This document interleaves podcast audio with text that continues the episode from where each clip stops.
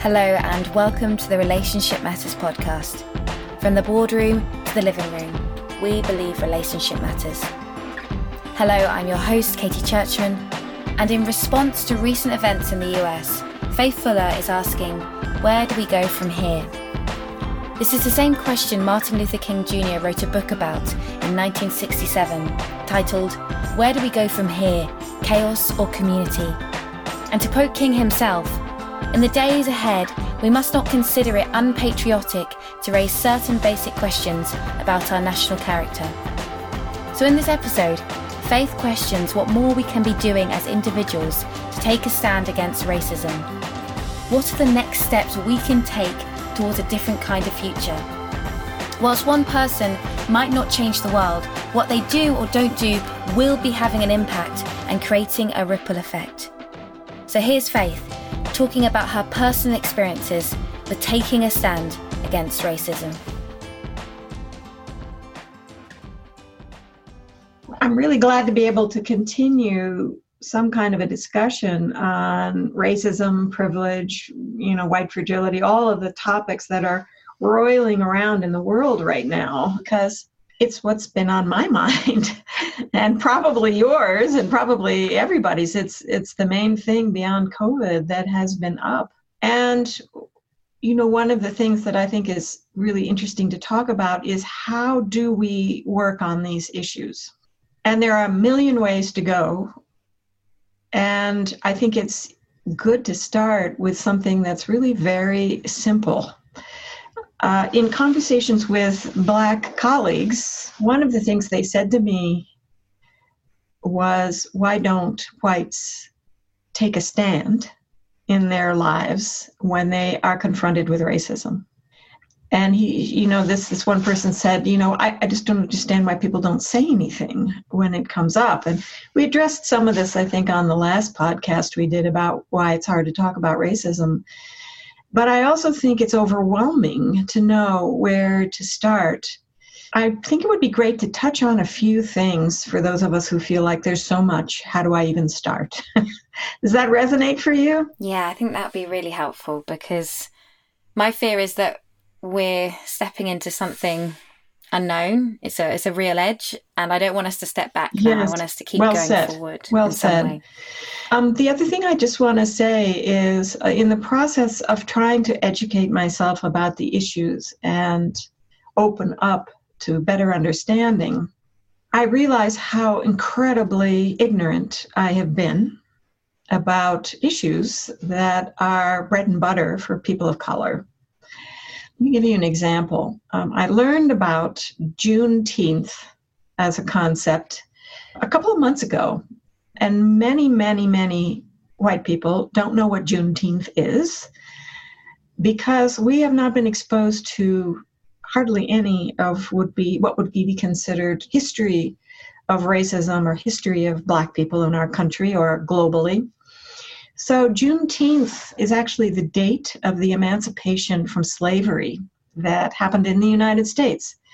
So, it is a date that obviously people, Black people, it, it's very relevant and important for them. And I was once again taken aback and embarrassed that I only heard about it a few months ago. And as I talk with people on our staff and so on, many people don't know what that Juneteenth is, that it's a celebration of the emancipation after the Civil War of slaves.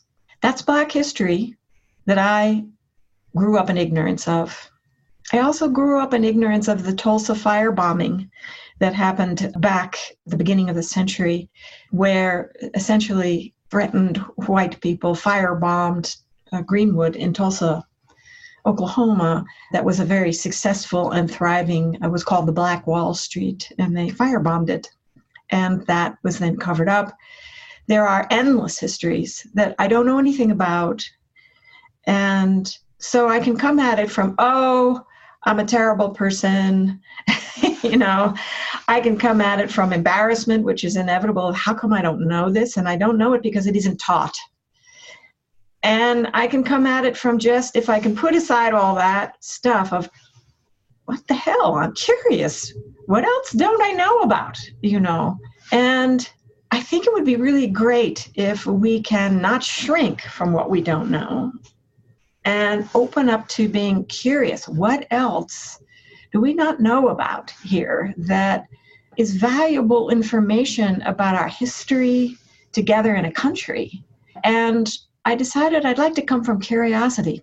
There was also a, a, a fabulous TED talk was done by a Nigerian woman, and it's basically something like the danger of a single story. But where I was going is is that um, I have some friends that are very conservative about food. Some of them, and my father was like this too, very not open to new foods, finds unusual or exotic foods frankly terrifying. you know, it's like not, that's just not, wasn't his thing. And I have friends that are like that, like, don't like this food, don't like that food. Some are very, you know, only this kind of food. And I've always felt, um, although I didn't usually say that, a little bit sorry for them. And here's why food is a whole smorgasbord, literally, of possibilities for delight. So, the more different kinds of food you like, the more yummy opportunities you have. And so, if you only like a very limited group of foods, you have less joy and pleasure in your mouth.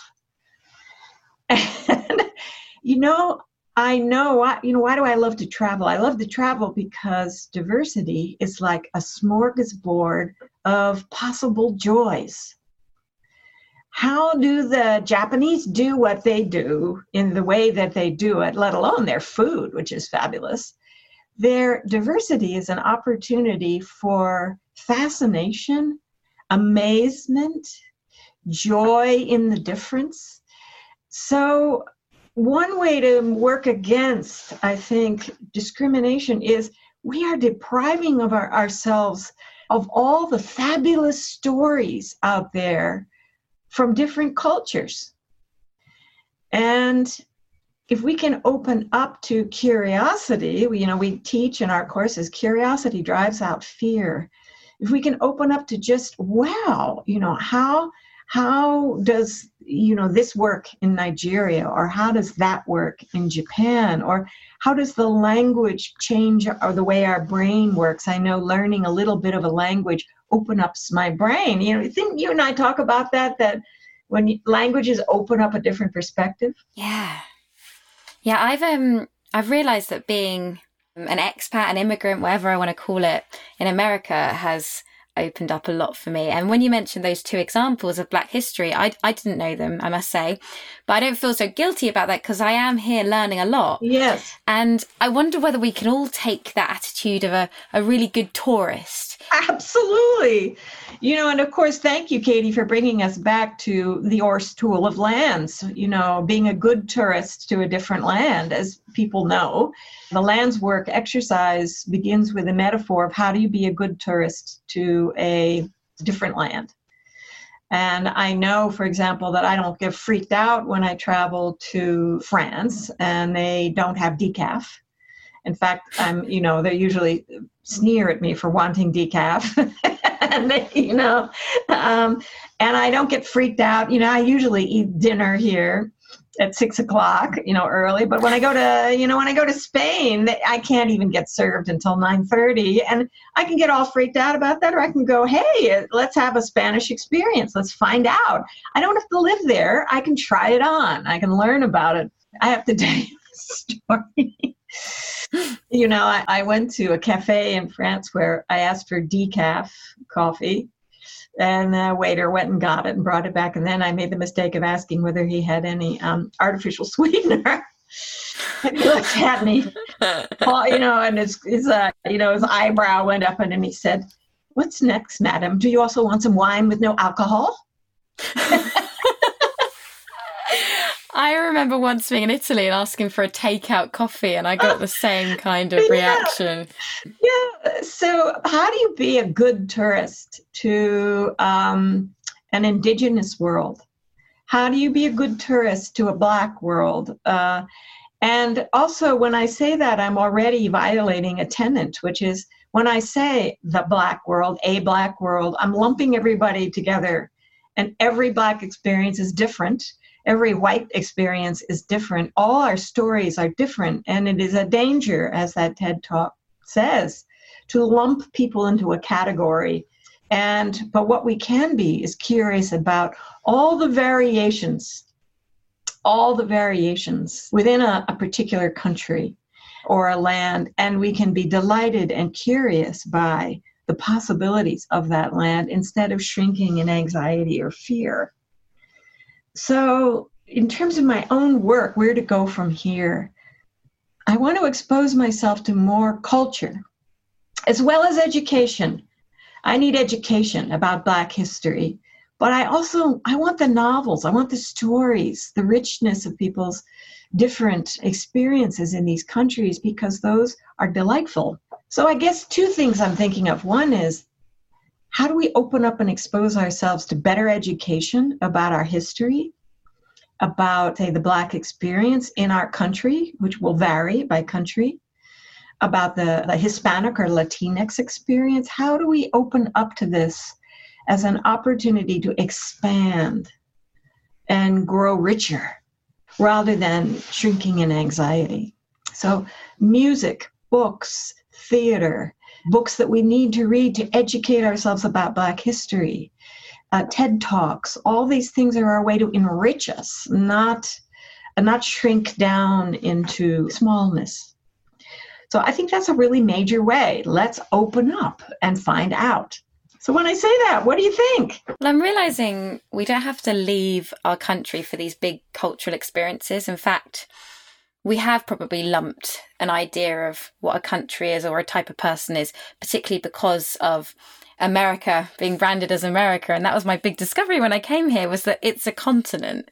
It's massive. And each state is like a different country in Europe and it has its own type of language in a way and a different food and a different accent and a different way of being and different values and ideas. And I think that's quite a joyous thing to learn about within your own country. Yes. And it's the same within smaller countries like England, and there's just so many parts to it. Yes. And there is joy in that difference as well. So maybe we can step into the story that we think we know and start exploring all the subplots. Yes. Yeah. And to do that, I think we have to have cultural humility and uh, not in some sense of making yourself less than, but in the sense of I really don't know how things happen, you know, in Scotland. Uh, how do I find out? Is I listen. I have to not assume that I know, or that it should be like the United States. So, how do I get exactly? So, I have to have cultural humility enough to listen and open up and find out and ask questions and ask for forgiveness when I step into it because I didn't understand. And it's an opportunity rather than always feeling like I have to shrink in some way from that experience. And it's it's not far away that experience. It could be at the end of your road. It doesn't even have to be in a different state. Every house on my street has its own background, its own cultural history, its own way of doing things, its own experiences. These are all opportunities for story. And whenever you're sharing stories, it's enriching. It's weaving a tapestry of, of we-ness. When I know a little bit of your story and you know a little bit of my story, we've shared that story together and enriched each other. So it doesn't have to be, uh, you know, across race or across country could just be your neighbor. yeah. the broader topic of getting to know that which is different. And we're surrounded by that which is different. Yeah. So interesting because I do think I've spent a lot of my life trying to go far away to find out lots of answers and explore and adventure and and it's all here. And it's actually probably all inside of us as well if we want to take it to that level. But yeah. we've got a map of different personalities and selves inside of us, just as there are probably within our neighborhood. That's right. That's right. And to move from curiosity drives out fear. If you go into curiosity about all this different subselves within me, about all the people, you know, in the house next door, different cultures, different states, different countries, the more we can expose ourselves to the smorgasbord, the richer our lives will be. Yeah you know, I started here and then I went off on a different tangent. But I want to get back to uh, where I started, which is the question of why do white people not confront racism when they run into it? And she said, Why don't people take a stand? Why don't white people take a stand when they encounter racism? And that stuck with me. Why don't I take a stand? And, you know, part of me says, Well, I don't encounter overt racism all that much. But that's not true. I do in subtle ways. For example, I have somebody who uh, does some work for us on our property who has a thing as a, a racist perspective on Hispanic peoples, particularly uh, Mexicans. And so I walked around with that and I thought, so how do I take a stand? You know, it's not heavy duty, but I brush up against it and so on. And I thought, how do I take What does it mean to take a stand with this person? And what I struggled with was this person, and it's true, I think, for all of us, is very open hearted in many ways. For example, he employs a lot of people with disabilities to work for him that ordinarily might not be able to work. So he has people come and work with him who have mental illnesses he has people come and work with him uh, who have, one person has one arm only. Uh, and generally, he, he makes an effort. He's very open hearted and generous around trying to get to help people in that respect. And yet, this is also somebody who makes casual racist comments about Mexicans. And both are true. And so I wasn't sure how to start having the conversation because it's awkward. How do you have a conversation? And and it's he's this is somebody and I, I finally just brought the whole dilemma forward. I said, look, so and so, let's call uh, make up a name. Let's call him Tony. Uh, so I said, Tony, I'm. Can we talk for a few minutes about something that's not related to work? And I said, you know, you and I have had conversations from time to time, and something I have always really valued about you is I believe I've experienced you as having a good heart. And what I mean by that is, let, me tell you what I've seen. I've seen you, you know, hire these people, work with people with a lot of different kinds of disabilities, and make it available to them in different ways, and be very compassionate and understanding of the struggles that they go through. And I said, so I think of you as somebody with a lot of a good heart, and I said, and then, you know, the thing that I'm really confused by is that on the other hand, I also experience you as somebody who is frankly racist about Mexicans. You don't like Mexicans. And I'm confused because you're of a such a big heart in the one place and such yet you hold racist views and that that leaves me really confused about how somebody like yourself who has a really good heart could sort of just put aside an entire group, a race of peoples, a country of peoples, and yet and not have that same kind of openness and compassion and understanding. So can you talk to me about that? So we ended up sitting down and we ended up having a 45 minute conversation. And um, it went all over the place. Now, I'm not naive. Let me just say, I don't believe for one second that I permanently changed this man's experience with a 45 minute conversation. I did not. I'm, you know, I know better.